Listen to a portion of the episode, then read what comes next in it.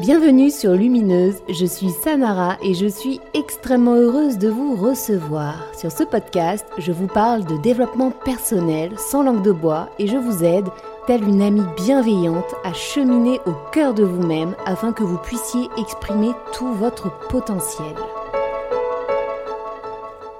Je suis très heureuse de vous retrouver cette semaine pour un épisode qui me tenait extrêmement à cœur de produire sur Lumineuse Podcast. Cela faisait déjà plusieurs mois que je recherchais un parent afin de venir s'exprimer avec moi sur Lumineuse. Mais attention, pas n'importe quel parent. Je recherchais l'autre parent, celui qui ne savait pas, celui qui apprend l'inceste vécu par son enfant au moment de la prise de parole de ce dernier, ou bien lorsque l'enfant est encore en bas âge, au moment où il s'est mis à avoir des comportements ayant mis sur la voie d'un potentiel inceste. Cet épisode est extrêmement important pour deux raisons. La première raison est que il me tenait à cœur de mettre en lumière le parcours de ces parents absolument courageux et qui sont extrêmement nombreux, même encore aujourd'hui en France en 2022.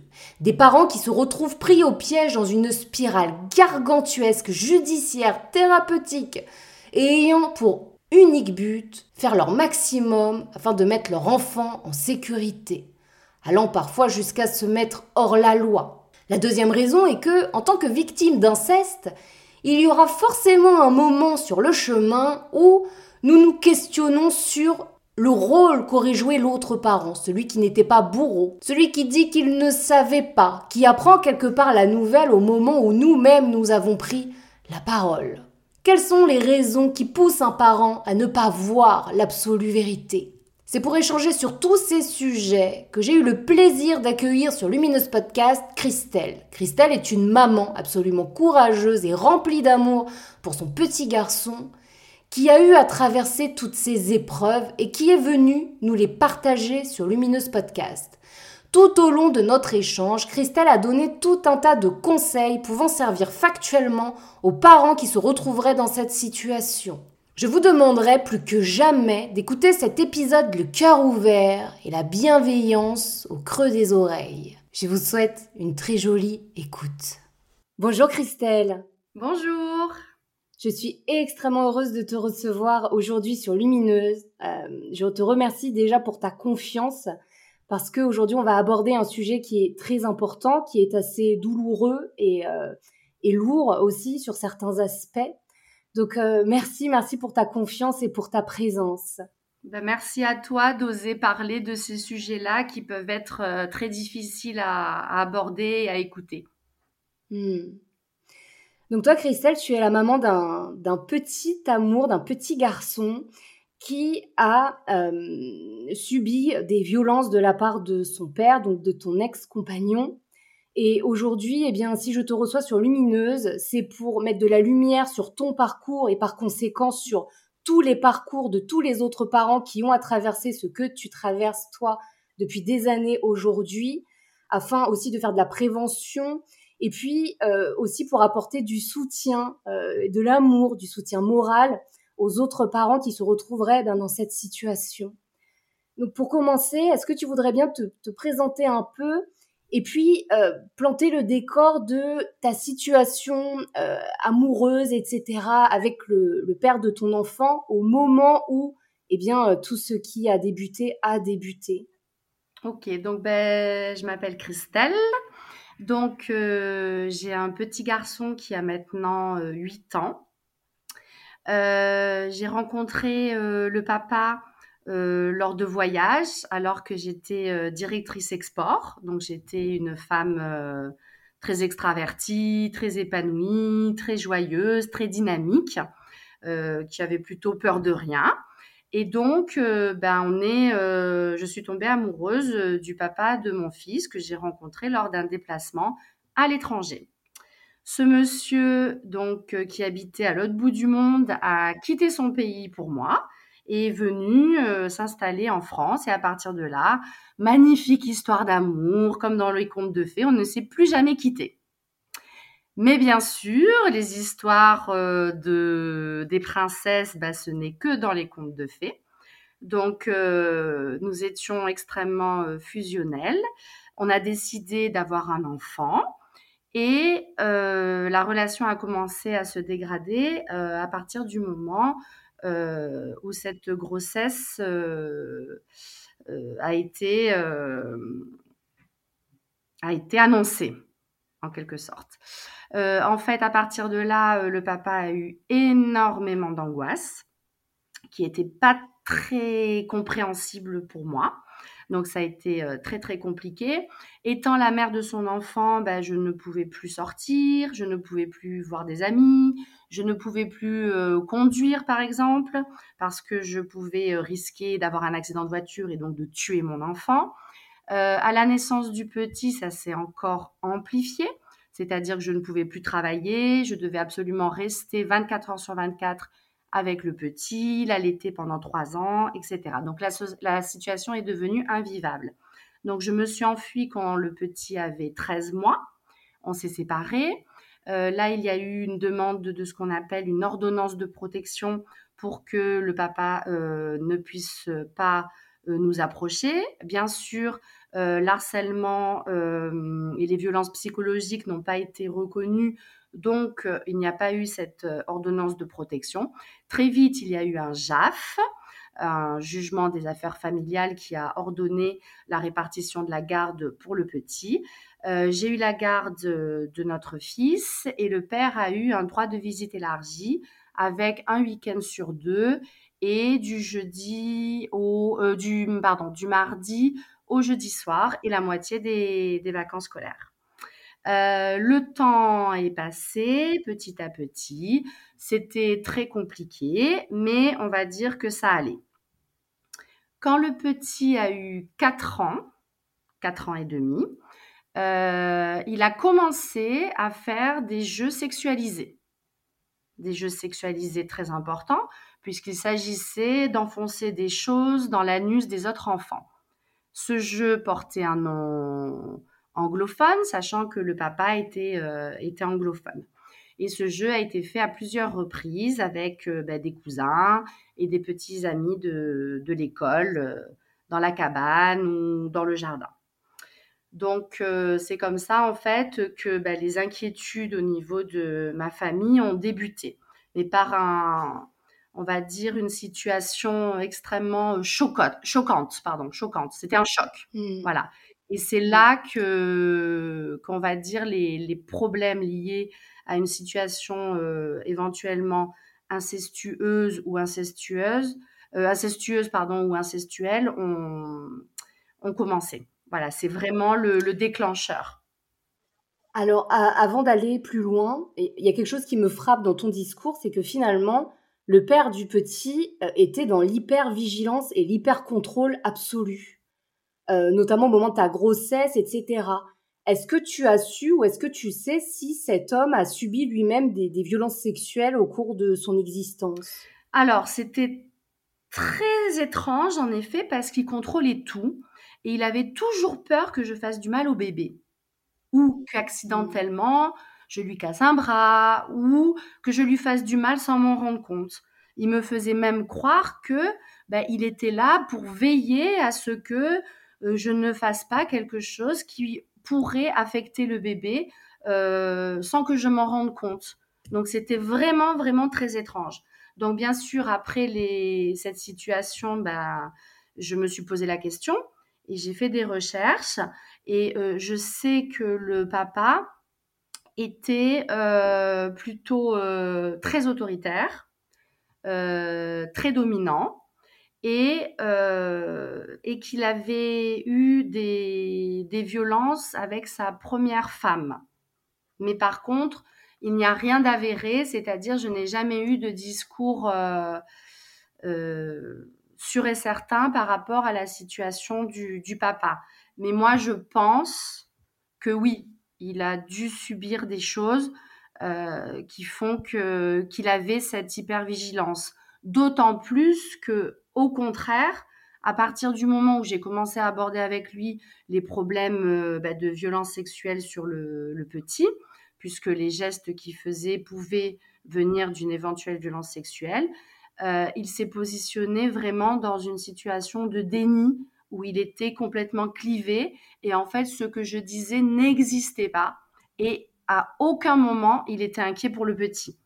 Donc il pouvait être inquiet pour des détails, par exemple faire le câlin à un arbre euh, qui aurait pu griffer un petit peu le visage du petit, ou euh, les vêtements qu'il portait, ou euh, aller en voiture avec lui, éventuellement avoir un, un, accident de voiture. Mais par contre, quand on parlait du fait qu'il aurait pu être victime de violences sexuelles, ça ne l'affectait absolument pas, c'est-à-dire il avait zéro degré d'inquiétude. Et ça, c'était extrêmement perturbant pour moi, ben, parce que c'était incompréhensible. Euh, pourquoi le père de mon enfant n'était pas inquiet alors que moi j'étais complètement dévastée par l'inquiétude. Voilà, c'était vraiment euh, perturbant. Ça faisait comme une distorsion de la réalité, comme si le papa et moi nous étions sur deux planètes différentes. Et ça, ça fait une espèce de sensation de brouillard où on est comme euh, bah, on a l'impression d'être folle ou d'être sur une autre planète. Et donc, tu nous disais que euh, ton petit garçon s'est mis à, pratiquer des jeux sexuels avec des cousins, etc. Et donc, qu'est-ce qui s'est passé à, partir de cet instant? Donc, à partir de cet instant, euh, il a été surpris par ma maman dans le jardin. Donc, ma maman a séparé les enfants, a rhabillé les enfants. Elle a dû euh, bah, euh, gratter l'anus d'un petit garçon pour enlever ce qu'il y avait euh, d'inséré dedans. Euh, on parle donc de deux enfants de 4 ans et demi et de 3 ans et demi. Donc c'est quand même très très très très très jeune pour faire ce genre de jeu. Et ensuite, donc le papa de l'autre petit garçon, c'est-à-dire l'oncle de mon fils, a joué avec les deux garçons et a parlé avec eux tranquillement. Et là, les deux garçons ont expliqué que c'était le jeu donc euh, de mon fils. Et mon fils a dit de manière euh, tout à fait naturelle, spontanée, bah, que c'était le jeu de papa. Voilà. Donc ensuite, il a redit que c'était le jeu de papa à ma maman. Et il a redit également euh, tout ça quand je suis venue le lendemain pour récupérer, récupérer le petit.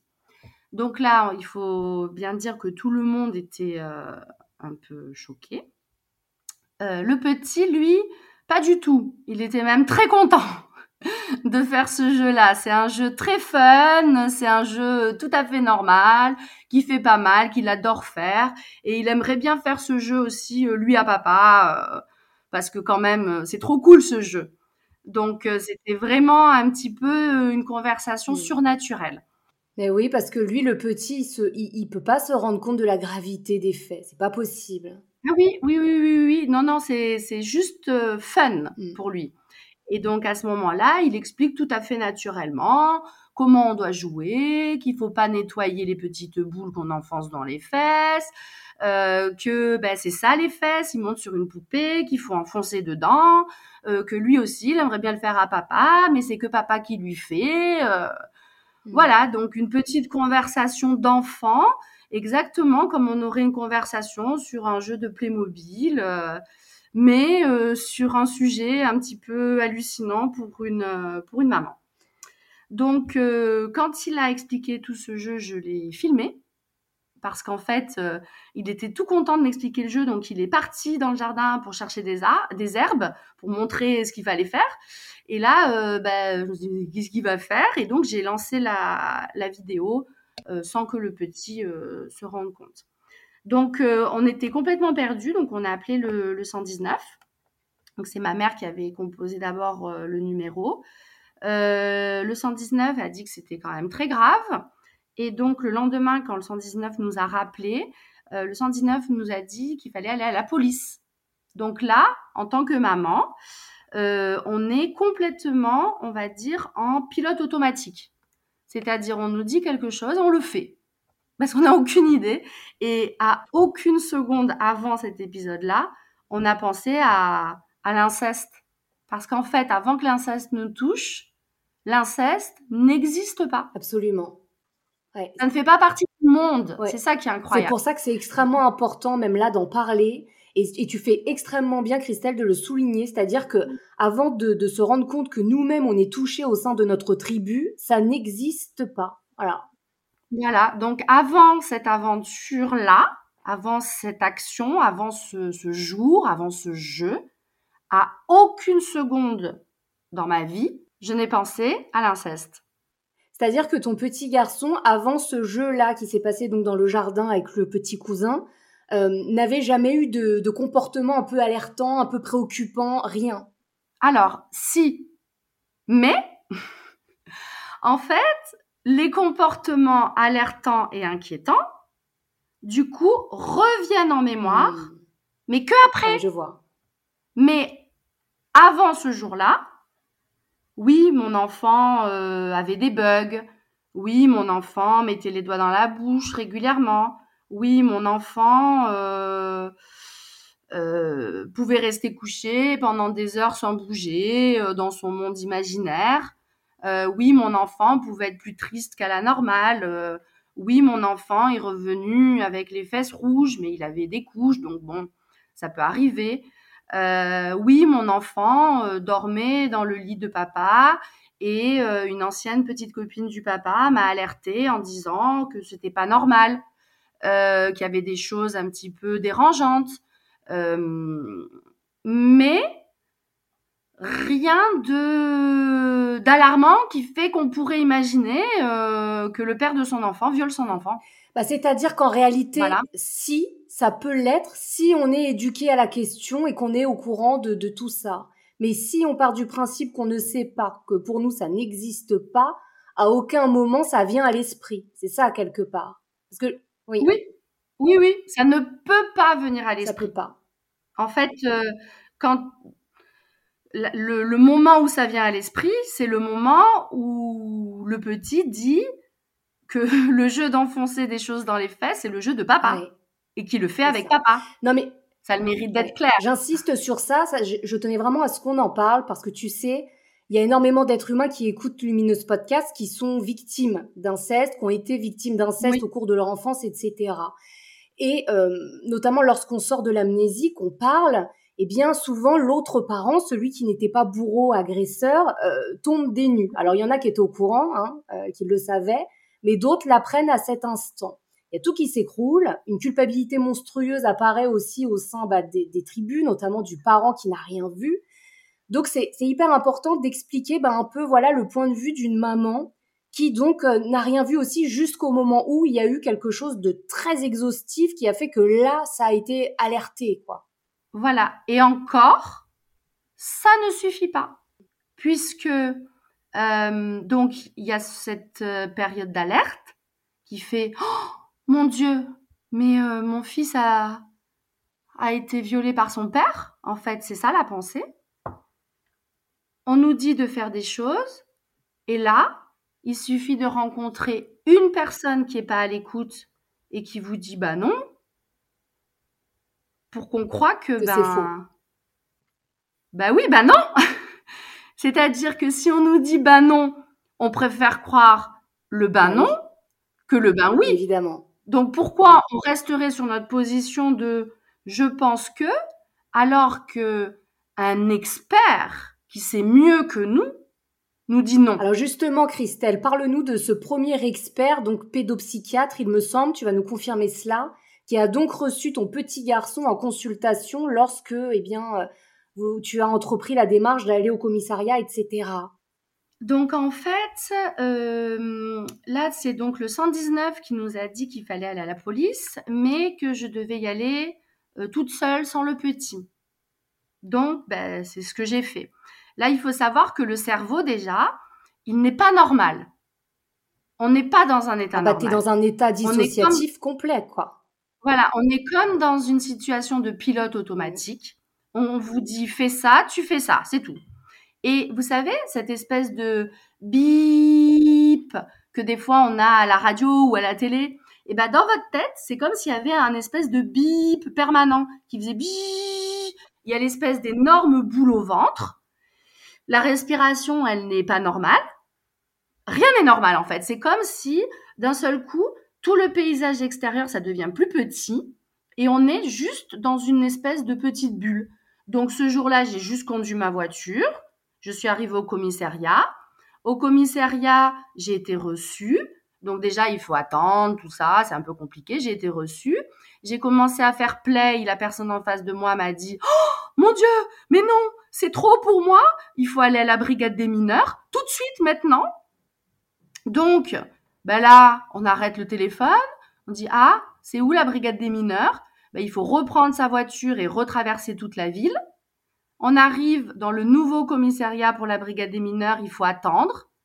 Là, ben, une personne nous reçoit, mes premières euh, réactions de la personne, moi je, personnellement, je me suis faite euh, engueuler, puisque je ne dois pas venir comme ça sans rendez-vous. Mais moi, on m'a juste envoyé là. Je ne sais même pas ce que je suis en train de faire. Donc euh, là, j'explique, là, autant vous dire que ça y est, là, je suis en pleurs, que ça va plus du tout. J'explique un petit peu ce qui s'est passé. Et là, on me donne rendez-vous dans trois jours. Euh, tout le monde doit venir, donc ma maman, mon papa, euh, euh, l'oncle qui a parlé en premier au petit, mon fils, moi, mais pas tout de suite, voilà, dans, dans trois jours. Donc, mais que quand même, je dois dire au petit que ce jeu est interdit. Bon, je l'avais déjà stipulé. Donc pendant trois jours, là, le petit a extrêmement peur que tout le monde aille en prison. Donc le festival de la prison, hein, euh, papa, euh, les copains qui ont joué, les cousins, lui. Donc euh, c'est c'est trois jours interminables. Et en fait, je suis même plus sûre que c'était trois jours. C'était deux jours. le cerveau, il ne sait plus faire le. Il n'y a, plus d'échelle temporelle en fait. C'est un peu compliqué. Et là, donc, au commissariat, le petit est reçu donc par un, un psychologue expert donc de la brigade des mineurs et mon fils dit absolument n'importe quoi. Je sais même pas s'il se souvient de ce qu'il avait fait trois jours avant. Donc euh, complètement n'importe quoi.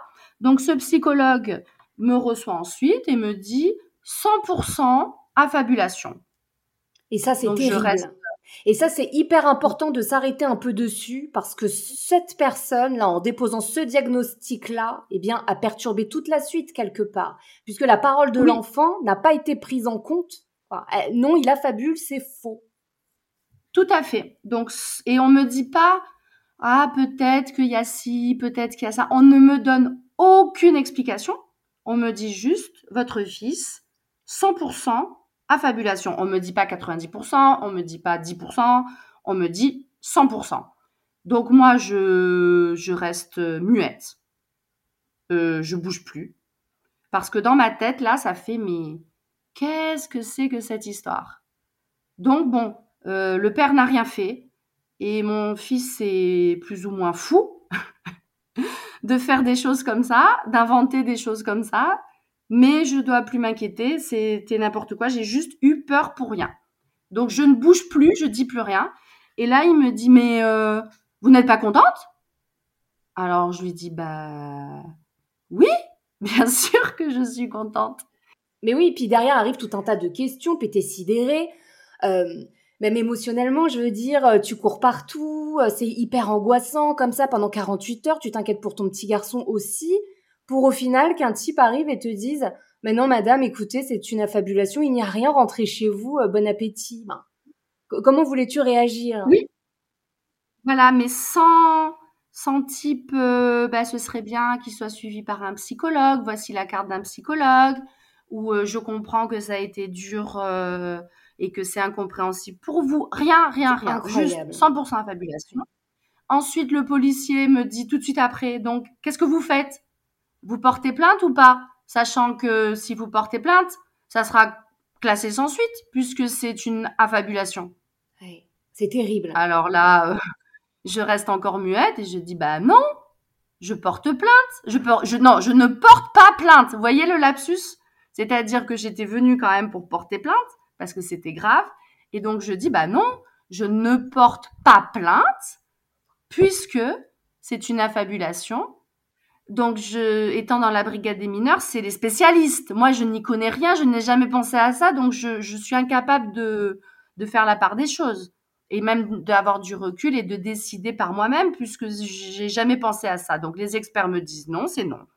Donc, j'ai vu le papa pour parler de ce qui s'était passé. Surtout que le lendemain, le petit devait partir avec son papa.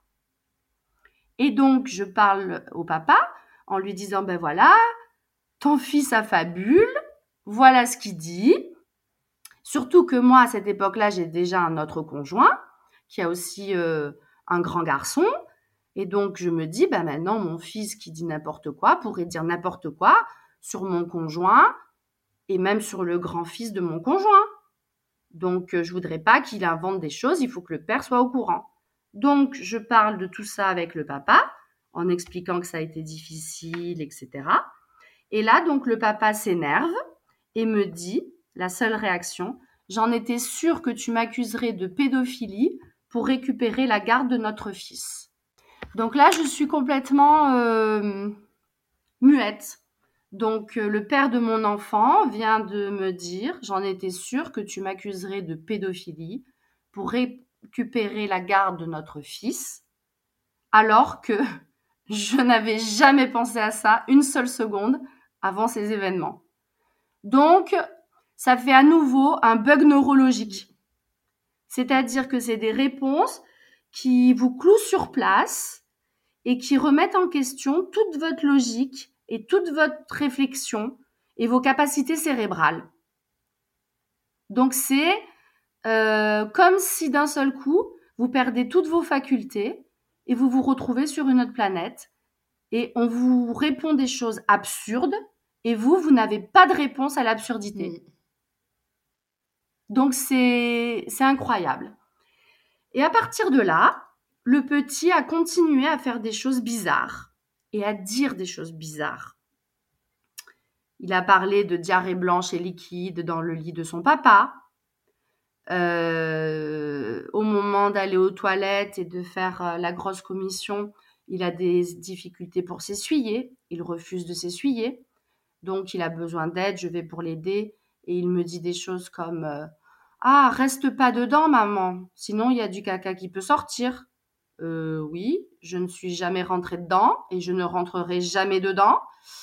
Euh, donc tout devient compliqué.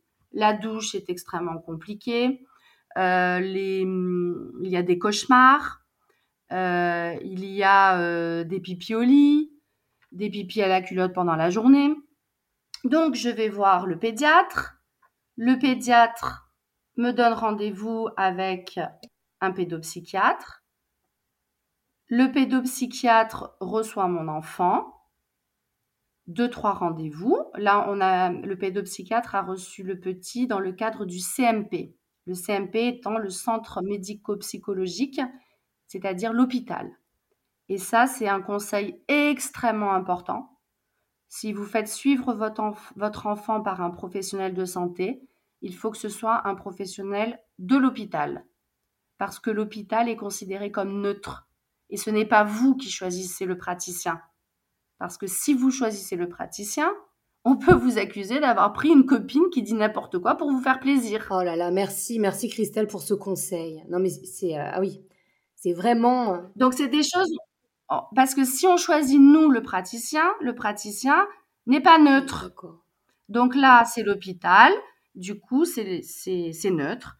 Et bien sûr, après deux, trois rendez-vous, il y a une euh, première information préoccupante, sachant qu'il y en a déjà eu une autre par notre intervention auprès du 119 et auprès de la police. Et là, c'est le parcours du combattant qui commence. Parce que une information préoccupante ou même un signalement ne veut pas dire que ça y est, votre enfant va être protégé. Et ça, c'est quelque chose bah, qu'il faudrait savoir dès le début et où j'étais pas du tout, du tout, du tout préparée. C'est-à-dire que toi, naïvement, tu t'es dit, bon, et eh bien voilà, à partir du moment où euh, il y a donc euh, cette alerte qui est déposée, qui est euh, légale, objective, etc., mon enfant va être protégé. Et dans les faits, ce n'est absolument pas le cas. Tout à fait. En fait, avant de rentrer dans, dans ce monde, des problèmes incestueux, des problèmes incestuels, on pense que si un enfant, s'il y a des doutes sur le fait qu'un enfant ait pu être violé ou même agressé ou même qu'il ait vu des choses un peu étonnantes, étonnantes, je parle de la pornographie, hein, euh, et bien que comme dans le monde des bisounours, abracadabra, euh, on signale et deux, trois jours après, bah, c'est réglé, il y a eu une aide appropriée et euh, l'enfant va être en sécurité. Et en fait, pas du tout. Quand on rentre dans ce monde-là, eh ben, en fait, il faut être préparé qu'on rentre dans ce monde pour euh, au moins plusieurs années et que notre enfant ne va pas être protégé euh, tout de suite. Et ça, j'étais absolument pas préparée. Parce qu'en fait, on pense toujours que bah, ça va s'arrêter et que bah, ça va aller mieux. Mais en fait, euh, ça continue encore et encore. Et, toutes les semaines, il y a des petites choses bizarres. Et toutes les semaines, on s'inquiète encore plus pour notre enfant. Et on est complètement dans l'incompréhension.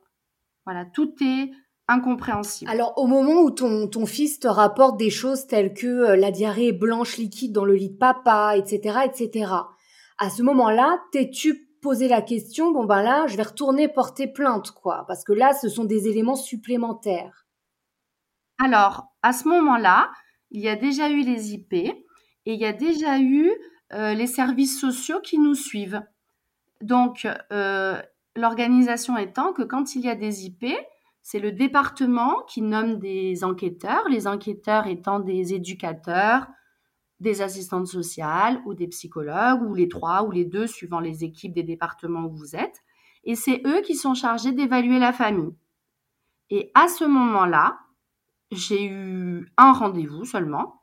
Le papa a dû avoir un rendez-vous et je ne le sais pas, mais ils ont déjà classé l'affaire. C'est-à-dire ils ont considéré que mon enfant n'était pas en danger. Mais à ce moment-là, quand il se passe quelque chose, moi, je continue à écrire tout ce que mon fils dit et tout ce que mon fils fait à ses enquêteurs. Donc à cet éducateur ou ce psychologue qui suit le petit. Et tous mes mails reste toujours sans réponse. Non mais c'est incroyable, c'est scandaleux. Oui, donc et là, évidemment, quand on n'a pas de réponse, quand on comprend rien, quand on ne contrôle plus rien, ben, l'anxiété monte. Et l'anxiété, ben oui, c'est mauvais. C'est mauvais pour nous, c'est mauvais pour le petit, c'est mauvais pour, euh, pour tout le monde parce que ben, on gère beaucoup mieux quand on est zen, quand on, on voit clair et quand on sait exactement ce qu'il faut faire pour le bien-être de nos enfants. Et donc le soir, j'envoyais un mail aux services sociaux en disant s'il vous plaît, aidez-moi, comment dois-je réagir quand mon fils me parle de, de diarrhée blanche et liquide dans le lit de papa et je faisais de la liste de tout ce qu'il m'avait dit euh, cette semaine-là. Mais toujours pas de réponse. Jamais. Mais quelqu'un lisait ces mails. Enfin, je veux dire, est-ce que tu as déjà eu des preuves d'ouverture de lecture ou, euh, ou autre? Ah non, non, c'est sûr que euh, les mails étaient reçus. Parce que quand c'était un mail de demande de rendez-vous, on me répondait et j'avais une réponse de rendez-vous. Donc, c'est-à-dire que malgré toutes les alertes successives que tu as faites par mail en explicitant concrètement les comportements et les dires de ton enfant, eh bien, ils ont quand même eh, euh, comment dirais-je, arrêter l'idée, c'est pas l'idée, c'est quoi? Comment on appelle ça? Ils ont euh, arrêté le fait que euh, il n'y avait rien de d'alertant au sein de ce foyer. Oui, en fait, j'étais juste trop anxieuse. C'est mon anxiété euh, qui provoque des comportements réactionnels chez mon enfant. Non, mais c'est incroyable. Donc ça continue. Et donc là, il y a un rendez-vous qui est organisé par les services sociaux. Euh, un rendez-vous, une sorte de rendez-vous de médiation. Et pendant ce, ce rendez-vous de médiation, au lieu de parler bah, de la problématique que le petit dort dans le lit de papa ou des diarrhées blanches et liquides ou ce genre de choses, on parle euh, sur le fait que j'espionne monsieur. Parce que monsieur s'était installé sous mes fenêtres dans l'immeuble en face. Et donc, de ma salle de bain, je voyais le petit dans le lit du papa. Alors que à cette époque-là, ça faisait déjà deux ans que je demandais à ce qu'il soit dans sa chambre et dans son lit. Mais les services sociaux me reprochent d'espionner le papa. Et quand on parle des sujets sensibles, ben, c'est le système du brouillard, c'est-à-dire que toutes les phrases clés ne sont pas entendues. Et donc finalement, euh, ben, il y avait un conflit parental certain.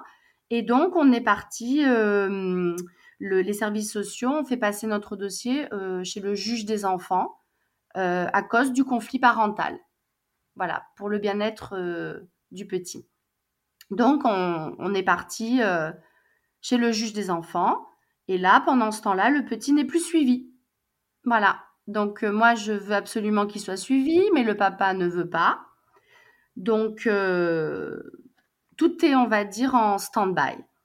Donc les 4 ans, les 5 ans euh, étaient des années extrêmement difficiles pour, pour le petit. As-tu déjà pensé à tout simplement ne plus déposer ton enfant chez son père et donc à te mettre hors la loi Ah bah tout le temps.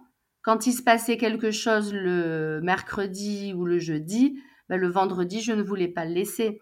J'ai même fait des mains courantes disant que je ne le laissais pas. Et au final, mon avocate euh, m'a toujours euh, conseillé de ne pas faire ça. Voilà. Donc, euh, j'essayais d'aller au JAF. J'ai voulu faire ce qu'on appelle une euh, heure par heure, c'est-à-dire une procédure d'urgence pour demander l'autorisation de le garder, qui m'a été refusée. Euh, une un référé aussi d'urgence refusé également. Donc, c'est-à-dire qu'à chaque fois que j'ai tenté des démarches pour avoir l'autorisation de garder mon enfant, j'ai été déboutée, c'est-à-dire j'ai perdu. Et donc, euh, j'ai jamais réussi à, le garder. Donc, j'aurais pu le garder contre la loi, mais le père me menaçait de, bah, de porter plainte pour non-présentation d'enfant, puisque nous avions un, jugement. Et mon avocate m'avait vraiment déconseillé de faire cela, en disant que si je faisais cela, ça pouvait se retourner contre moi, et le père pourrait obtenir la garde euh, complète. Alors évidemment que c'était à ce moment-là euh, inacceptable pour moi. Ah bah oui. Est-ce que tu sais, aujourd'hui, on en parlera un peu plus loin, mais toi tu fais partie également d'une association, etc. Est-ce que tu sais euh, si le décret qui est passé là, qui stipule que lorsqu'il y a un doute sur l'un des parents, eh bien l'autre parent n'est plus dans l'obligation de déposer son enfant et donc de se mettre hors la loi, eh bien, est-ce que ça, c'est respecté dans les faits aujourd'hui? Alors, on ne peut pas savoir si c'est respecté dans les faits aujourd'hui, puisque c'est vraiment très, très, très récent. Donc, ça date de un mois, deux mois? Oui, c'est très récent. Vraiment, voilà, c'est très, très, très récent. Par contre, là, ce que je sais, c'est que si ça avait existé à cette époque-là, j'aurais utilisé ce décret et je n'aurais plus laissé l'enfant. Puisque quand même, je le laissais partir en me disant que peut-être il allait être violé. C'est horrible. Alors justement, toi, Christelle, comment te sentais-tu? Donc à ce moment-là, c'était vraiment, euh, c'était omniprésent dans ma tête. C'est-à-dire que c'est comme si j'avais une partie du cerveau euh, qui était occupée par euh, toute cette histoire. Il y avait quoi que je fasse, j'avais toujours ce, cette histoire dans un coin de, de, ma tête, même si je faisais une activité agréable ou, autre. Je me suis fait aider donc euh, par euh, j'ai une psychologue que je que j'ai encore et un psychiatre. À ce moment-là, c'était très très très très important pour moi d'avoir les deux parce que je doutais tellement de tout que quand je racontais mon histoire, j'avais besoin de le raconter au psychiatre et à la psychologue parce que du coup les deux avaient la même réaction parce qu'en fait, comme on doute de soi, et, que les réactions des services sociaux, des intervenants nous paraissent complètement en décalage par rapport à notre réalité, bah, qu'avoir deux personnes neutres qui réagissent de la même manière euh, par rapport à, nos histoires, quoi. J'ai quand même eu le psychiatre qui m'a dit, euh, j'étais en pleurs et je disais, mais je vous en supplie, dites-moi que je suis folle. Parce que si je suis folle, mon fils ne s'est pas fait violer. Et il m'a dit, malheureusement, vous n'êtes pas folle. Et donc, c'était, c'était vraiment un énorme travail. Mais on m'a dit qu'il fallait vraiment que je gère mon anxiété parce que mon fils, il a ses problèmes à résoudre, mais il ne peut pas prendre aussi sur ses épaules l'inquiétude de sa mère. Donc il m'a vu pleurer une seule fois, ben, il s'en souvient encore. Et vraiment, il disait qu'il voulait pas me dire certaines choses parce qu'il ne veut pas que je pleure. Ah oui, mais quelle situation délicate parce que toi, évidemment aussi que tu comment dirais-je? C'est normal que ça te mette dans tous tes états, c'est tellement douloureux, euh, et, en même temps, il faut tout masquer aux yeux du monde, à notre enfant, parce que justement, sinon, il risque lui-même de s'enfermer dans un mutisme, et donc toi, de ne plus savoir ce qu'il se passe lorsqu'il est avec son père. c'est terrible. Alors, je n'ai jamais rien su de ce qui se passait quand il était chez son papa. C'est-à-dire que il y avait, il y avait vraiment un, un silence radio. En fait, l'inceste baigne dans le silence. C'est-à-dire que je ne savais rien de ce qui se passait à l'école, de ce qui se passait chez le papa. Le petit ne racontait pas. Donc moi, je suis également enseignante, donc je suis professeure des écoles pour les enfants de maternelle, donc de 2 ans euh, jusqu'au CM2, donc 10 euh, ou 11 ans suivant les enfants. Et en fait, le, langage est le centre de tout. Et un enfant doit réussir à raconter. Bon, ben, mon fils était incapable de raconter quoi que ce soit. Et surtout, il était incapable de comprendre ses émotions. Il était complètement dissocié vis-à-vis de lui-même. Il ne savait pas quand est-ce qu'il était triste, il ne savait pas quand est-ce qu'il était heureux. Et malgré tous mes enseignements, malgré le fait de, de, lui expliquer des milliers de choses, de lui expliquer les émotions, la logique, ça ne rentrait pas. Voilà, c'était... Il était comme sur une autre planète. Donc, euh, et c'est les services sociaux, c'est pour ça que c'est quand même très très important de parler. C'est les services sociaux qui ont obtenu l'accord du père pour que le petit soit suivi. Et c'est grâce au, suivi, c'est-à-dire qu'à présent, il a une psychologue toutes les semaines, une psychomotricienne également toutes les semaines et un pédopsychiatre une fois par mois. Et c'est grâce à ce suivi intensif que je peux dire que mon fils va bien. Là, donc là, ton fils est suivi par ses professionnels grâce à l'intervention des services sociaux. Est-ce que ces professionnels le suivent par rapport à un inceste ou ils le suivent juste parce qu'ils en sont encore à se dire qu'il a un problème psy, qu'il fait des élucubrations, qu'il ment, etc., etc. Alors, au niveau du dossier qui a été euh, présenté au juge des enfants, donc il y a eu une investigation judiciaire, il est écrit que le petit souffre d'un stress post-traumatique lié à un abus sexuel, ou alors qu'il est psychotique. Voilà. Et dans le potentiel d'un syndrome de stress post-traumatique dû à un abus sexuel, personne ne cherche à, savoir qui a abusé cet enfant. Non, en fait, ce n'est pas le but. Le but des soins, même les, soignants, euh, ne cherchent pas à savoir ce qui s'est passé dans le passé, mais ils cherchent à ce que sa vie actuelle soit euh, harmonieuse. Donc, pour les soignants, aucune importance ce qui s'est passé avant. Il faut qu'il arrive à trouver les stratégies pour aller bien maintenant et surtout pour ne plus enfreindre les règles sociales et être un enfant, on va dire, normal. Et donc, il lui demande tout ça en le laissant un week-end sur deux au contact de son violeur-agresseur. Potentiel. Oui. Potentiel. C'est quand même, quand même incroyable.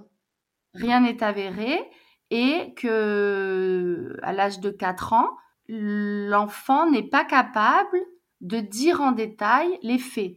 Il faut savoir que pour qu'un agresseur soit condamné, il faut déjà que la victime soit capable de dire à l'enquêteur, c'est-à-dire la bonne personne, parce que si la victime se confie à une personne de la famille ou alors euh, à un psychologue, mais qui n'est pas le psychologue assermenté nécessaires pour l'enquête au niveau de la, des services de police, euh, ça compte pas.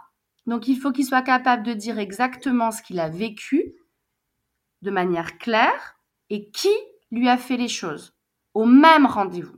Au même rendez-vous. Et sachant que si l'enfant arrive à faire cela, c'est parole contre parole et que si l'agresseur n'avoue pas, il y a de très grandes chances à ce que ce soit classé sans suite ou qu'il y ait un non-lieu.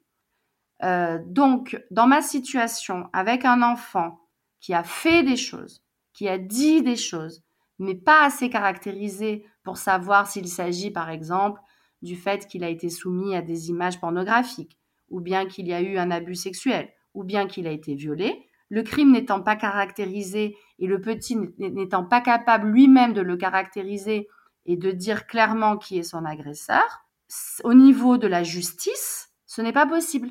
Et pourtant, il l'a dit. Il l'a dit, notamment le jeu avec les, les, fesses, l'herbe, etc. Il a dit c'est le jeu de papa. Il l'a nommé là à cet instant. Voilà, mais il ne l'a pas dit, mais il ne l'a pas dit à la police. Il a dit à sa maman. Il a mimé euh, une fellation chez la psychologue en disant que c'est ce qu'on lui avait fait, pas vu, fait. Mais ce jour-là, le méchant, c'était le loup. Donc, ce n'est pas caractérisé. On ne met pas le loup en prison. Un autre jour, il n'a pas nommé les faits, mais il a dit que le loup, c'était papa. Mais ça ne suffit pas puisqu'il n'a pas dit ce qu'il avait fait à ce rendez-vous-là. Donc les événements, les choses ne sont pas liées. Et si ce n'est pas lié, ça ne peut pas être caractérisé. En plus, le petit ne veut absolument pas que son père aille en prison. Il veut juste que son père ne fasse plus de bêtises et que moi je ne sois pas triste. Ce que je trouve complètement dingue dans tout ça, c'est que euh, si tu prends le syndrome de stress post-traumatique avec tous les états dissociatifs, etc., faire du lien est extrêmement compliqué même pour un adulte.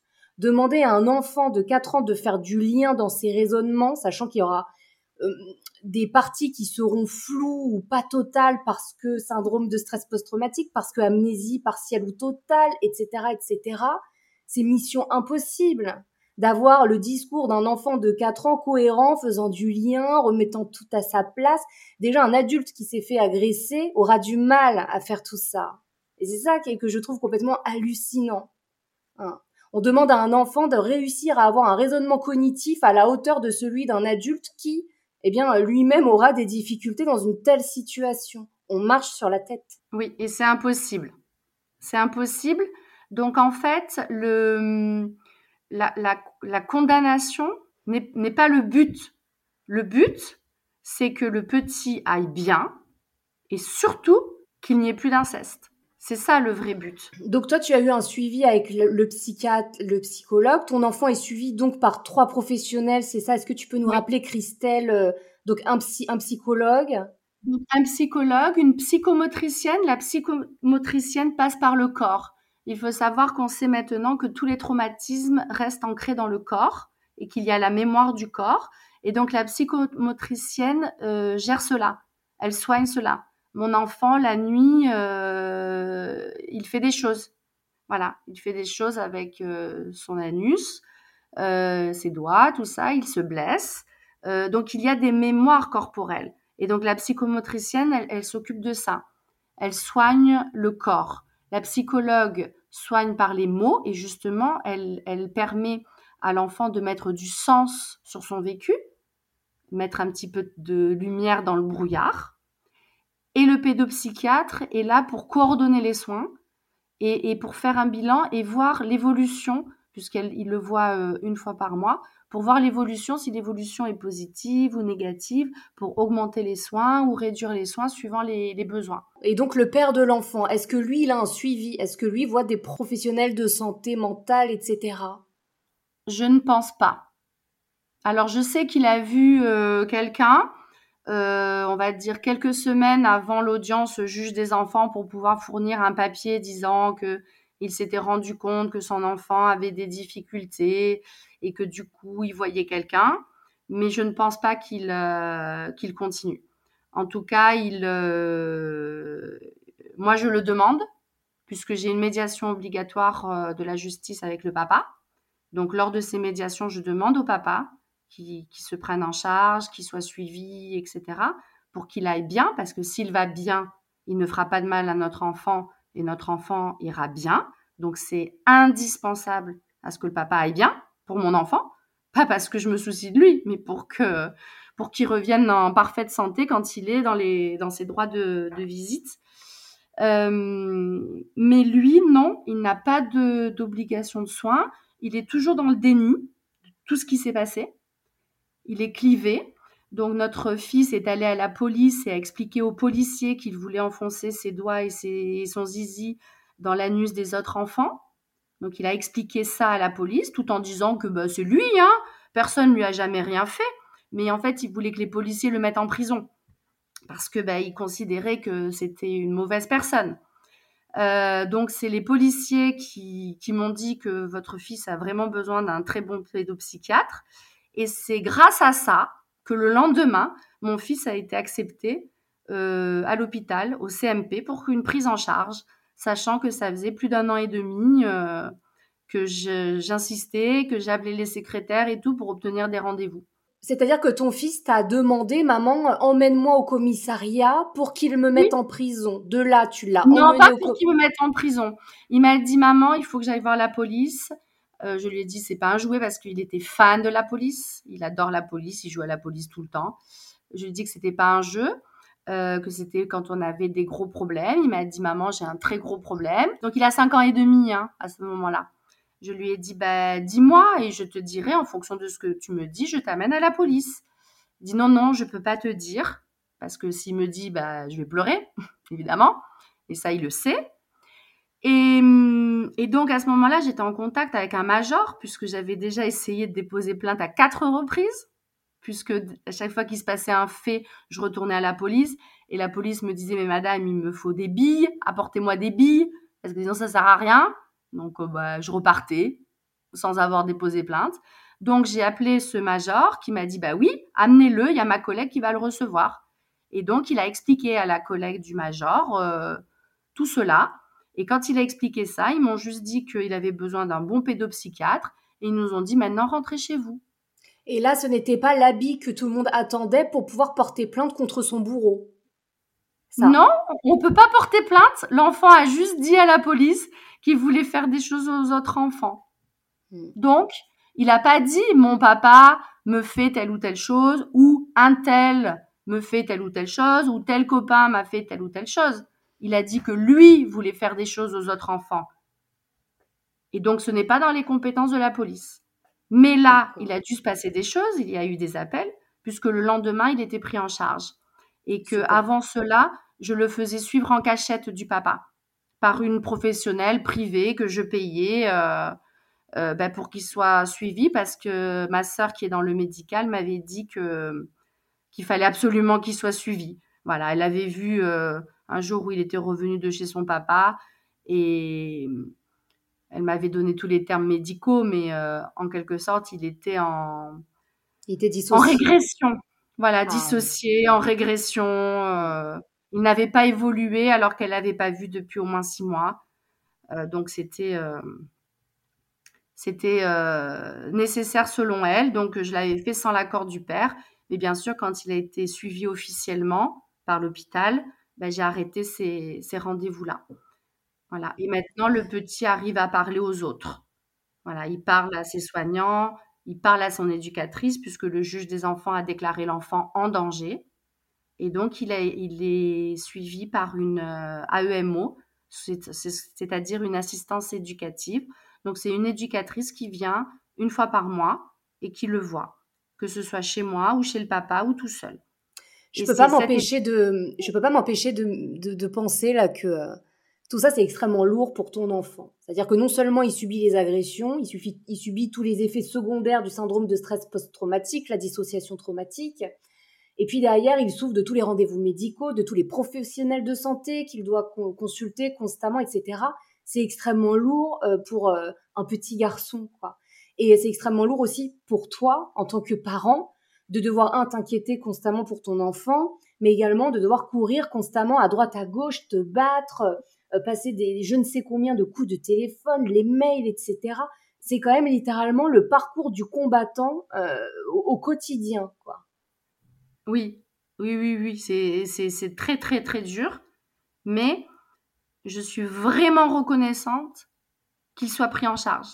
Parce mmh. que maintenant, je ne suis plus seule. Avant, mon enfant me parlait à moi et je passais pour une folle parce qu'il disait les choses qu'à moi ou alors à ma maman ou à ma sœur, donc les gens de ma famille. Et donc, bah, ça pouvait être une famille contre une autre famille. On pouvait passer pour déséquilibré, inventer des choses, etc. Tandis que maintenant, le fait qu'il y ait tous ces intervenants extérieurs, mon enfant parle aux autres. C'est-à-dire que à travers le soin, il a appris à, s'ouvrir.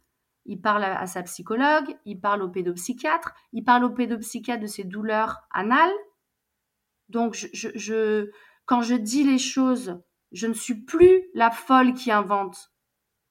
En fait, c'est comme si tous les professionnels et moi, on a isolé le papa. Le papa qui disait qu'il n'y avait pas de problème, qu'il n'y avait pas de souci, que tout allait bien.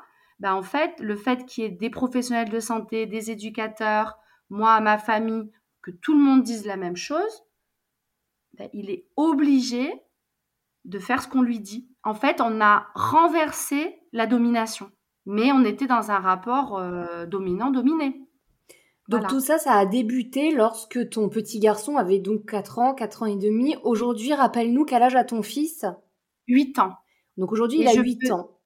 Oui, je peux dire qu'il est protégé euh, depuis septembre. C'est-à-dire? Donc septembre, octobre, novembre, décembre, janvier, février, mars. Ça fait sept mois qu'il est protégé.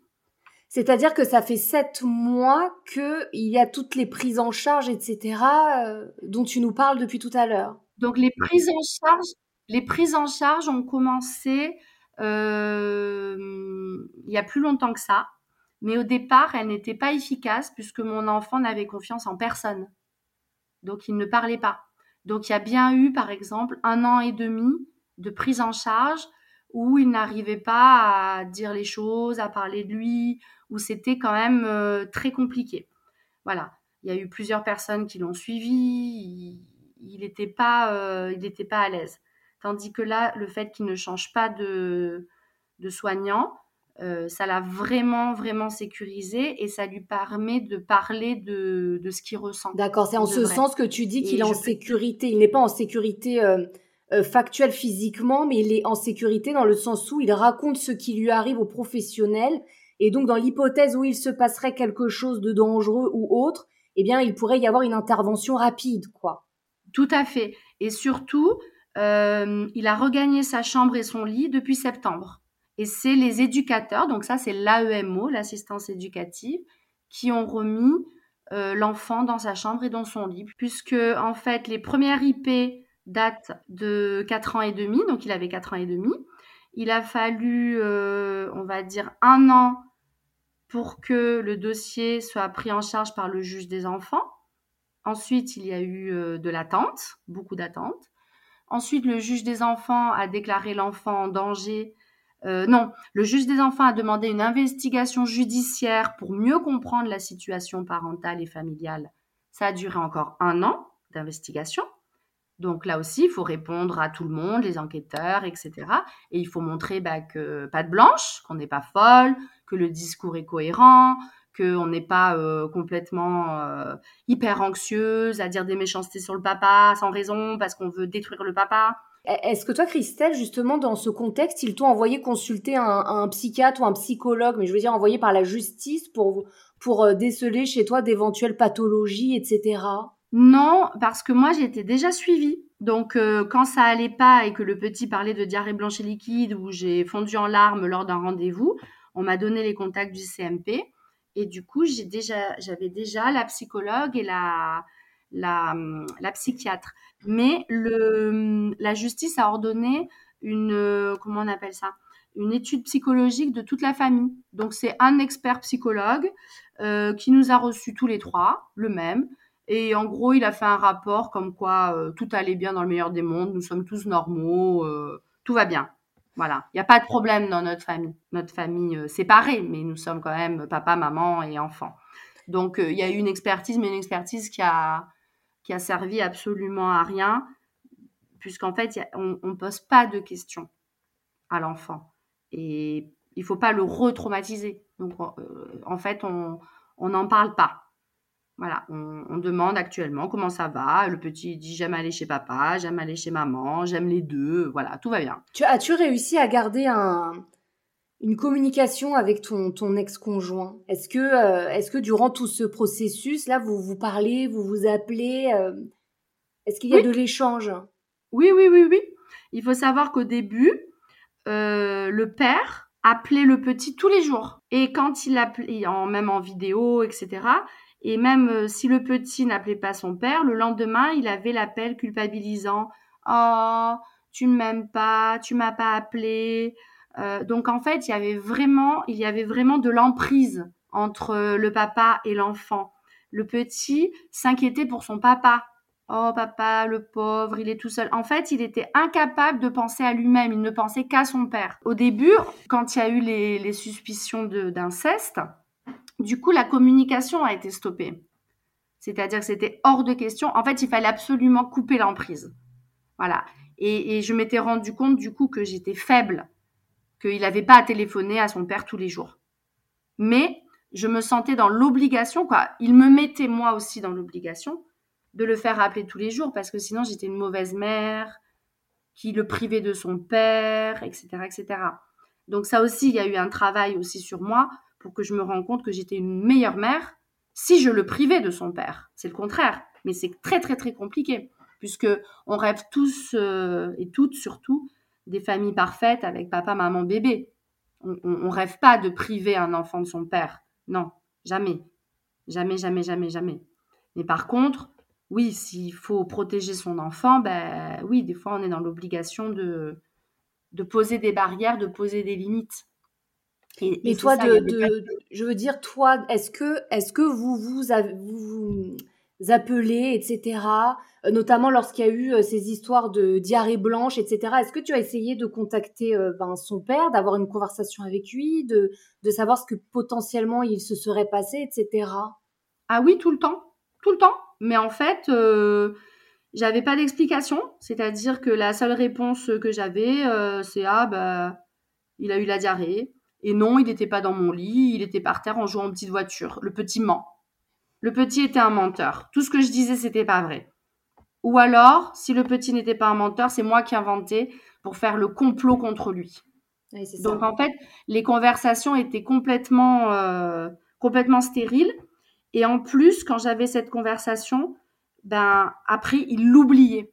Donc par exemple quand le petit est allé à la police pour dire euh, ben, ce qu'il voulait faire, ben, tout de suite après j'ai envoyé un message écrit puisqu'après je faisais que des messages écrits puisque il oubliait donc euh, il fallait absolument que j'ai la preuve écrite comme quoi je l'avais informé.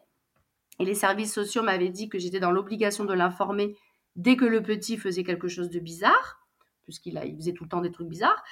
Hum, et, donc, j'ai informé le père. J'ai mis dans le message que j'étais inquiète et que je voulais qu'il soit suivi. Euh, les réponses du papa, c'était euh, Qu'est-ce que tu inventes encore? Tu ne réussiras pas à me retirer la garde. Donc, c'était des, réponses extrêmement euh, agressives et défensives, alors que mon message n'était que informatif et ne parlait absolument pas du papa. Donc, à aucun moment, je parlais Je vais te retirer la garde parce qu'il a dit ça à la police. En plus, le petit n'avait absolument pas parlé du père mais il, reparlait tout le temps que de lui. Et en fait, six mois après, huit mois après, quand je reparle de ces choses-là, eh ben, il a tout oublié. Et donc, je lui renvoie les messages que je lui avais envoyés à l'époque. Tu penses qu'il le feint, ça? Est-ce que tu penses qu'il feint cet oubli ou, réellement il l'oublie? Non, vraiment, vraiment, il l'oublie. Et, et ça, cognitivement, c'est c'est extrêmement euh, bizarre. Voilà, parce que quel parent oublierait que son enfant est allé à la police pour dire des choses comme ça? Donc, euh, il y a des événements entiers qu'il oublie. Comment, comment va ton fils aujourd'hui? Eh ben, il va très bien. Euh, en fait, depuis septembre, depuis qu'il a été remis dans, son lit euh, par les services sociaux, il n'a fait que progresser. Et en fait, c'est quand on a un moyen de comparaison qu'on se rend compte que de tout ce qui n'allait pas bien. Puisqu'en fait, je n'ai jamais connu mon enfant qui a progressé de manière linéaire du début de sa vie jusqu'à jusqu'à maintenant. Donc je découvre ce que c'est que d'avoir un enfant qui progresse toujours. J'étais habituée à avoir un enfant qui savait faire des choses et puis bah, deux semaines après, il ne savait plus les faire. Et puis ça revenait et puis ça repartait. Et puis il était capable de se concentrer, mais il n'était plus capable de se concentrer la semaine d'après. Il avait des capacités cognitives extrêmement vives où il était capable d'apprendre une poésie en dix minutes et la semaine d'après, incapable d'apprendre quoi que ce soit. Donc, ce qui était aussi très perturbant pour la maîtresse que je suis. Surtout que je suis spécialisée pour les élèves en difficulté. Donc, j'ai soit des élèves qui ont des vrais troubles de l'apprentissage permanent, et donc euh, où il faut faire des stratégies tout le temps, ou j'ai des, des, élèves très vifs, mais pas je n'avais pas d'élèves où des fois, bah, ça pouvait être comme des génies, et des fois, euh, des légumes c'est un mot un peu, un peu rude. Mais, mais quand euh, le petit est dissocié, les doigts dans la bouche, couché à regarder le plafond pendant une heure, bah, dans ces jours-là, il était absolument impossible de lui apprendre quoi que ce soit. Même 1 plus 1 égale 2, il aurait dit 3. Donc, euh, donc c'est très, très, très, très, très, très, très déconcertant. Et en fait, on ne comprend pas son enfant. On sait juste qu'il y a quelque chose qui va pas, mais on ne sait pas comment le faire revenir dans le monde réel. Et donc ça, aujourd'hui, ça ne lui arrive plus. Aujourd'hui, là, il a toutes ses capacités cognitives, il va bien, il raconte que tout se passe bien avec papa, etc. Tout à fait. Donc, il a des petits bugs, ce que j'appelle des petits bugs, mais on va appeler ça plutôt des petites pauses, des récupératives. Donc, il va s'asseoir sur le canapé, il va mettre ses doigts dans la bouche, il va jouer avec, euh, avec ses doudous ou quoi que ce soit, mais ça va durer 10 minutes. Voilà. Et, tout le monde a le droit de petites pauses. C'est pas. Mais il n'y a plus ces phases euh, qu'on pourrait appeler des phases dépressives où il restait des heures couché sans bouger c'est extrêmement inquiétant pour une maman. Un enfant qui ne bouge pas n'est pas un enfant euh, épanoui. Absolument. Voilà, un enfant, mesdames, messieurs, ça bouge. Ça bouge. Donc, ça fait du bruit. Et si, si, ça ne bouge pas, ben oui, c'est un signe inquiétant. Et donc, euh, a priori, aujourd'hui, euh, son agresseur ne l'agresserait plus. Alors c'est ce que les services sociaux pensent, puisque nous, nous sommes à notre deuxième année d'AEMO et que hum, probablement en juin prochain, ils arrêteront le suivi. Voilà. Et donc euh, j'ai appelé des services, il existe un service, j'ai plus le nom en tête, des services spécialisés pour les agresseurs sexuels. Et donc, j'ai parlé de, ce cas parce que c'est impossible que je sois la seule mère euh, qui s'inquiète d'un éventuel repassage à l'acte avec des pères qui ont encore la garde de leur enfant quand il y a eu des suspicions d'inceste. Et ils m'ont expliqué que, en fait, que la personne assume ce qui s'est passé ou pas, qu'elle soit clivée ou dans le déni, ça ne changeait pas les, risques de récidive.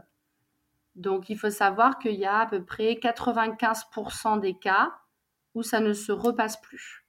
Donc c'est. Mais comment ils le savent ça?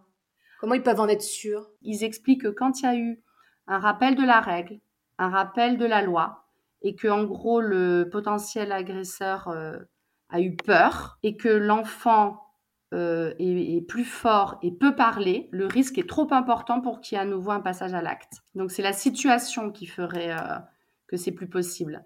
Par exemple, actuellement, je peux dire que mon enfant n'est plus sous l'emprise de son papa mon enfant est capable de critiquer son papa.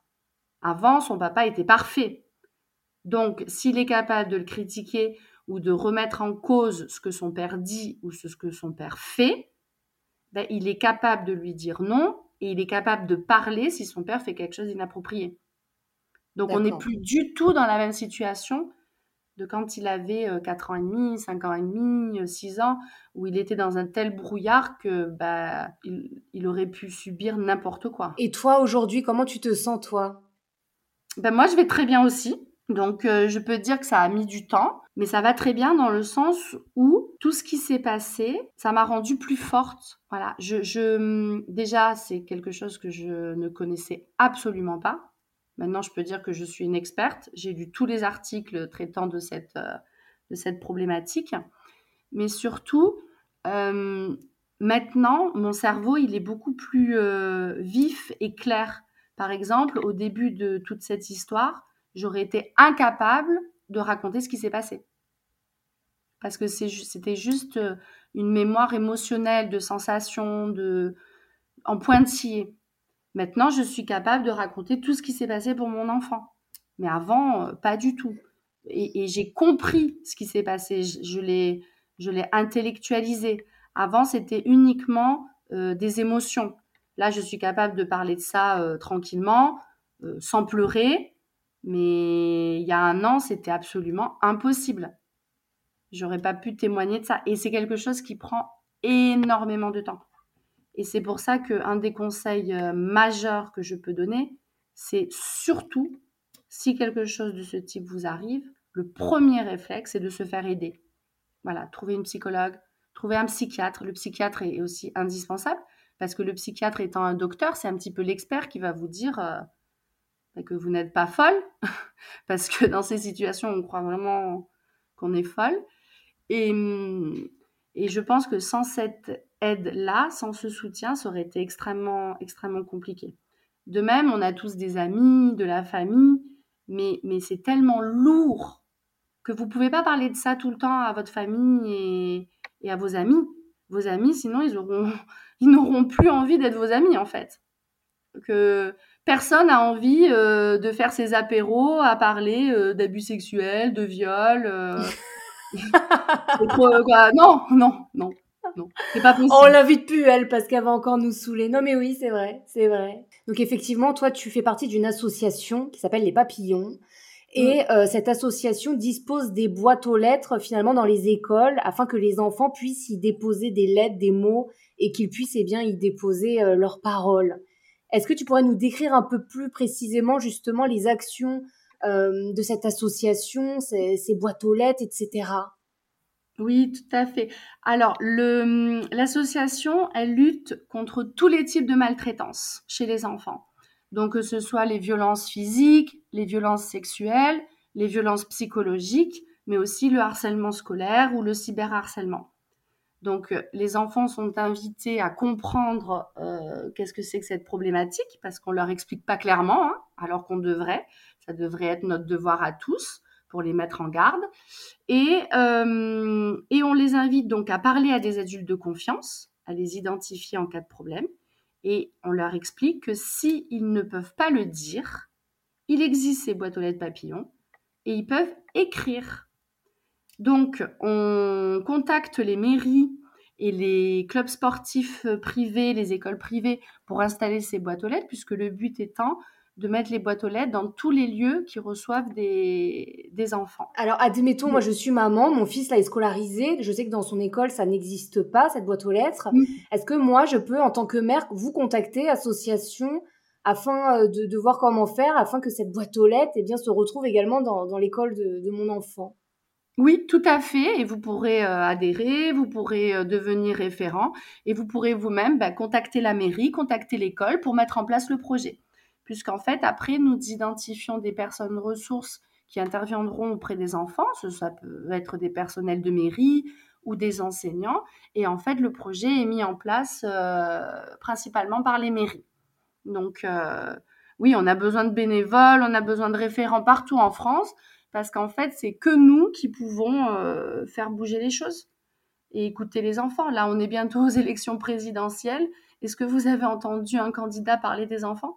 C'est terrible. Hein. C'est complètement terrible. J'ai partagé sur Instagram, euh, je sais plus, là, il y a peut-être une dizaine de jours, une petite vidéo qu'a enregistré Carl Zero sur sa chaîne YouTube, où justement il explique que, euh, eh bien, euh, là, toutes les personnes qui se présentent à la présidentielle, il y en a que deux, il me semble, à ce moment-là, en tout cas, qui, qui avaient répondu présent quant au combat contre les violences faites aux enfants. Et pour tous les autres, c'est totalement passé inaperçu.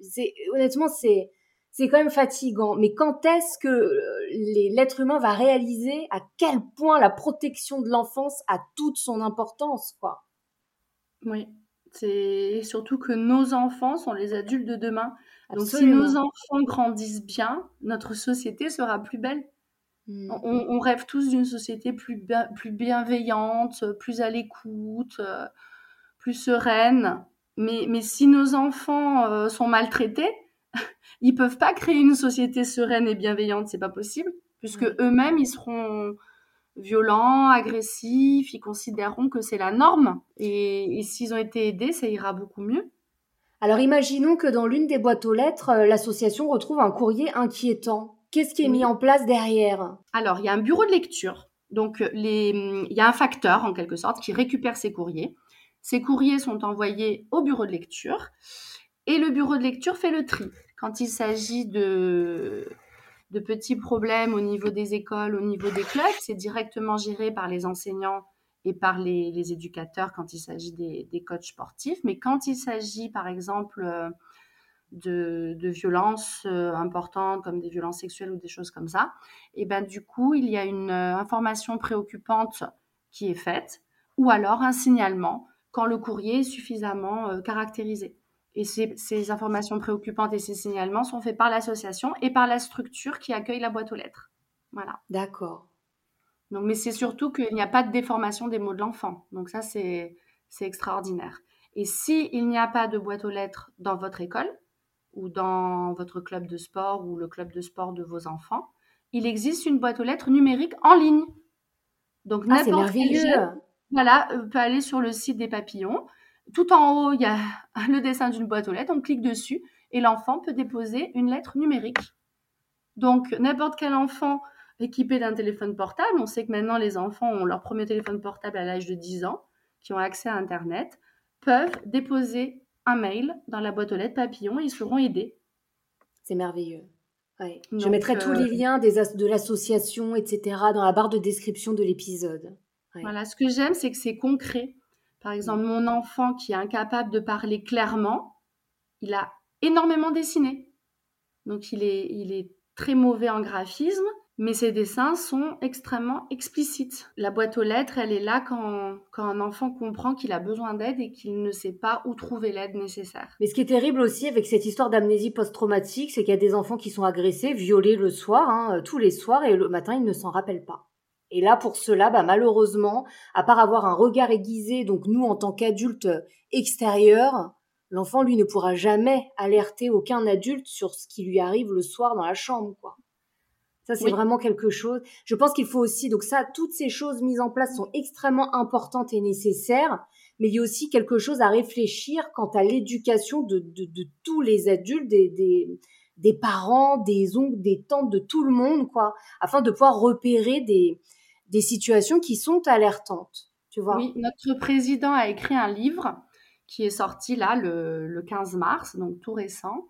Euh, c'était Non-assistance à un enfant en, danger.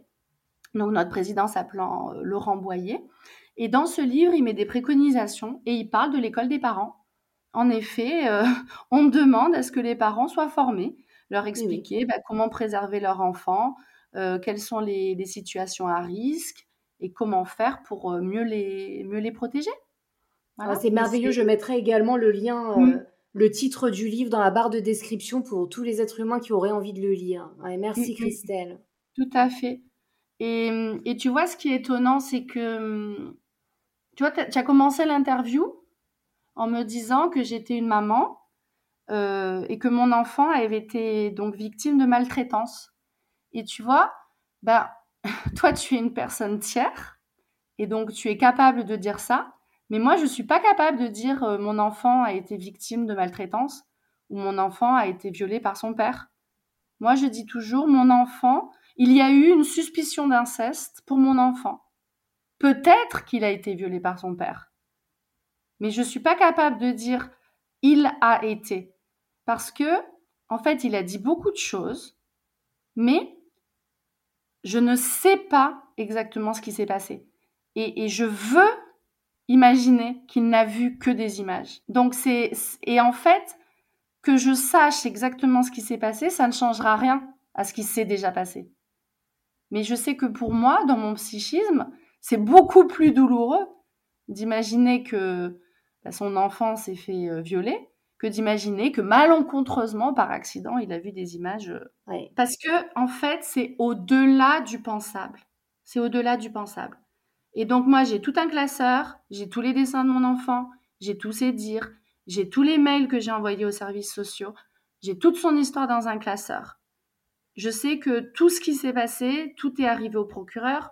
Je sais qu'il y a un dossier donc classé sans suite hein, chez le procureur. Je sais que j'ai la possibilité de porter plainte, de me porter partie civile, si je le veux. Mais je sais que si je fais cela, ça sera classé sans suite, puisque je n'ai même pas la parole claire de mon enfant. Mais si en effet, quand mon enfant grandit, puisqu'il peut porter plainte euh, jusque, je crois que maintenant c'est 30 ans après sa majorité, donc je crois que c'est 48 ans. Donc si mon enfant, quand il grandit, il comprend clairement ce qui lui est arrivé je ne sais pas ce qui peut se passer d'autre ou j'espère qu'il ne se passera plus jamais rien, puisqu'on ne peut pas espérer, autre chose. Mais s'il a envie après par la suite de faire une procédure, déjà, il aura tout mon dossier et il connaîtra exactement tout ce qui s'est passé et comment moi je l'ai vécu, parce que tout est écrit noir sur blanc. S'il veut porter plainte, ben, il y aura aussi donc tout mon témoignage tous ses propres témoignages d'enfants, tous ses dessins, tous ses écrits. Il y aura les films que j'ai faits quand la première fois qu'il a parlé. Et tout ça, ça permettra que s'il veut porter plainte, ça ne sera pas du tout parole contre parole. Il y aura sa parole à lui, mais il y aura ma parole à moi. Il y aura sa parole à lui, enfant. Il y aura la parole de les personnes qui, qui se sont occupées de lui, donc de son éducatrice qui a dû faire un dossier. Il y aura la parole de son pédopsychiatre, de sa psychologue, de sa psychomotricienne. S'il est suivi, mon enfant, il n'est pas suivi pour rien. Hein. Il, y a, plus d'un an d'attente au CMP, au centre médico-psychologique Donc, ils prennent pas des enfants pour rien. Ils prennent des enfants parce qu'il y a besoin d'une aide. Et quand moi, je suis en posture d'enseignante et que je sais que bah, j'en ai deux dans ma classe, puisque les statistiques, c'est ça, c'est deux par classe, et en plus, je tourne, je tourne, dans toutes les classes, bah, c'est extrêmement difficile parce que on n'a pas de formation pour repérer ces enfants-là et pour les aider. Et, même, on a, on n'a aucune idée. Et des fois, j'ai cette pensée de me dire, ben, dans cette classe, qui? Et en fait, même en suivant ces enfants, je ne sais pas. Je ne sais pas. Euh, je, je, n'ai aucune idée. Est-ce que ça pourrait être l'enfant euh, très agité, euh, violent, qui embête ses camarades, ou au contraire l'enfant très sage, introverti, hyper timide, perfectionniste? En fait, l'enfant victime peut avoir n'importe quel profil dans la classe. C'est pour ça que c'est extrêmement complexe. Oui. Mm. Et c'est pour ça que j'aimerais que tous les enfants aient ces interventions, comme les interventions des papillons, pour les sensibiliser sur toutes les violences. Parce que si on explique à un enfant ce qui est normal ou pas normal, bah, il peut libérer sa parole parce qu'il peut se rendre compte que ce qu'il vit, c'est pas normal. Parce que nous, on peut pas savoir ce qui se passe euh, dans chaque maison. Très compliqué, même pour les gens avertis, les gens qui se sont renseignés et qui ont lu c'est un sujet extrêmement complexe. Ah oui, autre chose. Alors je sais que là, ça fait déjà une heure et demie qu'on parle, mais euh, tu m'avais dit quelque chose. J'aimerais qu'on le dise dans le podcast parce que, euh, parce que c'est tellement hallucinant, mais pour que les êtres humains se rendent compte à quel point cette situation est hallucinante. C'est-à-dire qu'à un moment donné, dans ton parcours avec ton fils, euh, les professionnels là de santé, etc., t'ont dit, t'ont fait comprendre que quelque part que votre que votre fils madame soit violé agressé une ou deux fois de plus c'est moins moins grave que s'il ne voit plus son père oui. Il y a eu quelque chose comme ça. Oui oui tout à fait.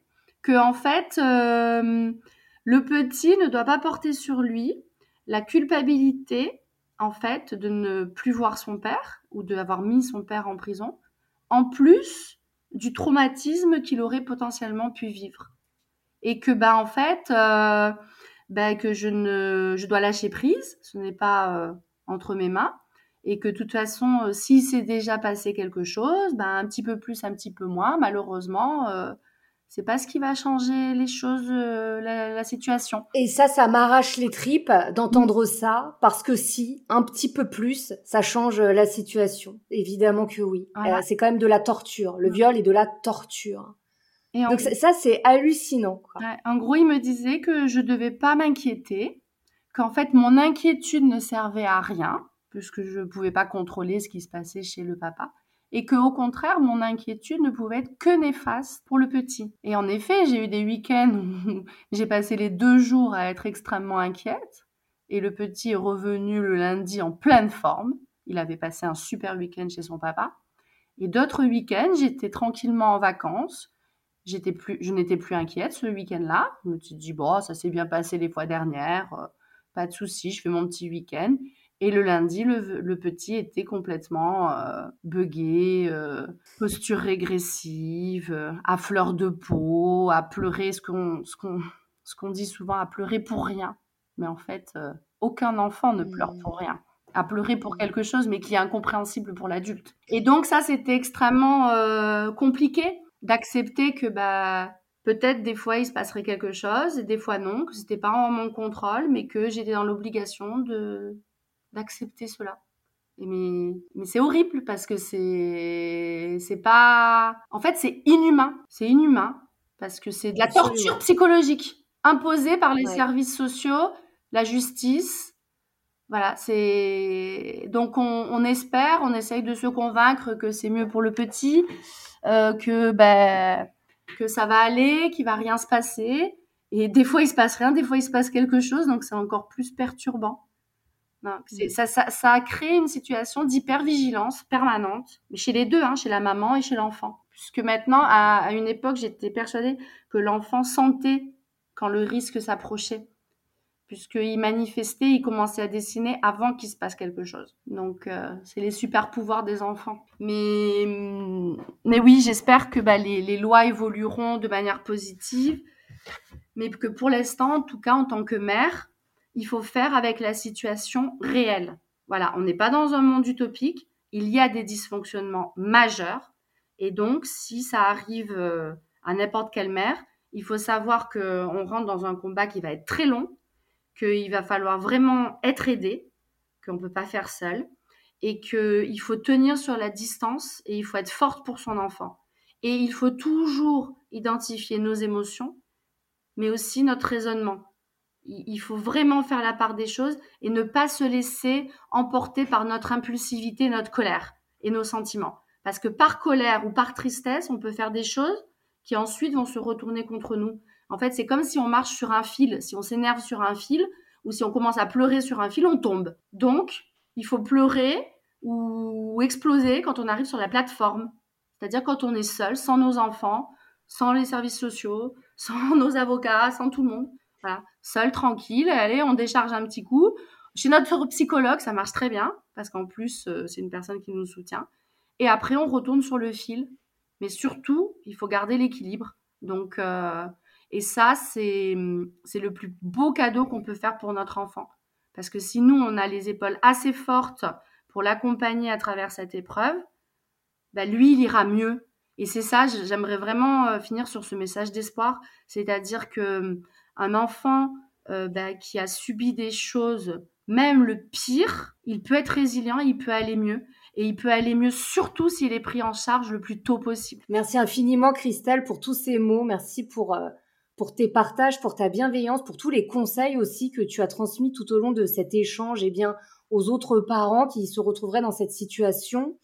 Euh, je mettrai dans la barre de description de l'épisode les liens vers l'association Les Papillons, c'est mm. extrêmement important.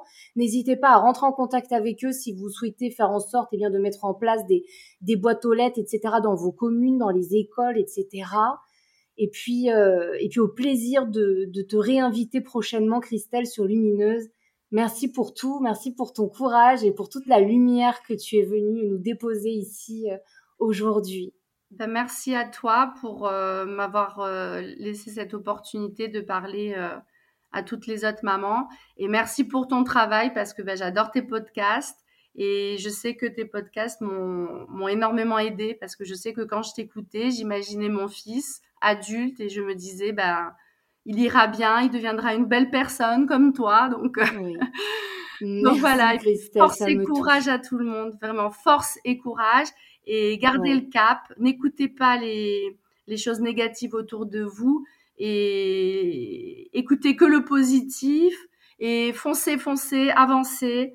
Et Persévérance. Oui, c'est nous les plus fortes. Au revoir. Au revoir. Je vous remercie d'avoir écouté cet épisode jusqu'au bout. Si cet épisode vous a fait du bien, si vous l'avez trouvé utile, n'hésitez pas à laisser des petites notes, des petites étoiles, des mots d'amour sur les différentes plateformes sur lesquelles eh vous écoutez Lumineuse Podcast. Cela pourra aider son référencement et potentiellement arriver dans les oreilles d'un être humain qui aurait grandement besoin d'entendre ce contenu. Aussi, tous les liens dont nous avons parlé, discuté au cours de notre échange avec Christelle sont disponibles directement dans la barre d'information de l'épisode. Si vous souhaitez échanger avec moi, n'hésitez pas à me retrouver sur Instagram à Tsanara Lumineuse. C'est tout pour moi. Je vous dis à bientôt pour un tout nouvel épisode. Et comme toujours, prenez grand soin de vous.